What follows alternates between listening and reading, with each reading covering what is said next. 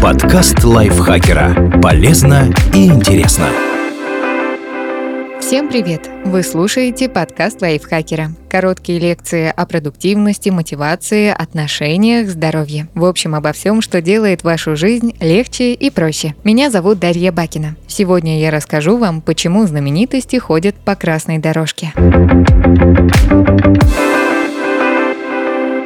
Во время различных церемоний награждения звезд Голливуда и прочих мероприятий с участием всяких важных шишек в глаза бросается покрытие, по которому они расхаживают – красный ковер. Давайте разберемся, какую символическую нагрузку он несет. Обычай стелить красную ткань под ноги важным людям очень древний. Первое упоминание о нем встречается в античной греческой пьесе «Агамемнон», написанной Эсхилом в четыреста пятьдесят восьмом году до нашей эры. В этой драме красная дорожка служит знаком высокого уважения и почтения, которое Клитемнестра хочет оказать своему мужу, вернувшемуся домой после победы над Троей. Однако Агамемнон не решается шагнуть на нее, считая, что это подобает только богам. Красные восточные ковры были символом роскоши в средневековой Европе. Их завозили из Анатолии, Персии, Леванта или Северной Африки. На картинах эпохи Ренессанса они лежат под престолами, тронами и помостами, на которых располагались монарши особы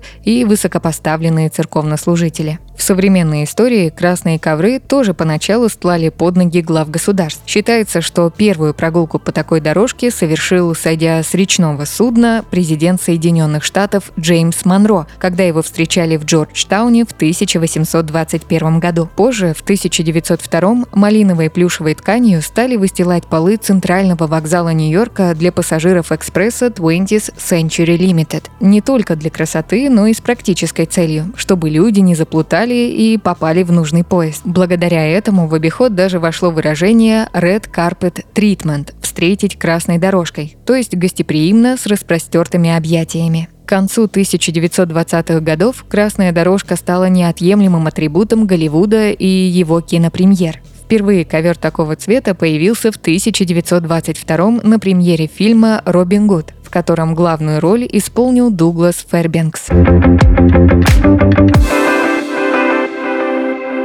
Спасибо Дмитрию Сашко за этот текст. Подписывайтесь на подкаст Лайфхакера на всех платформах, чтобы не пропустить новые эпизоды. Ставьте ему лайки и звездочки. Это помогает узнать о нас новым слушателям. А еще включайте наш подкаст «Пульверизатор науки». В нем мы разбираемся в непростых научных темах вместе с экспертами. На этом я с вами прощаюсь. Пока.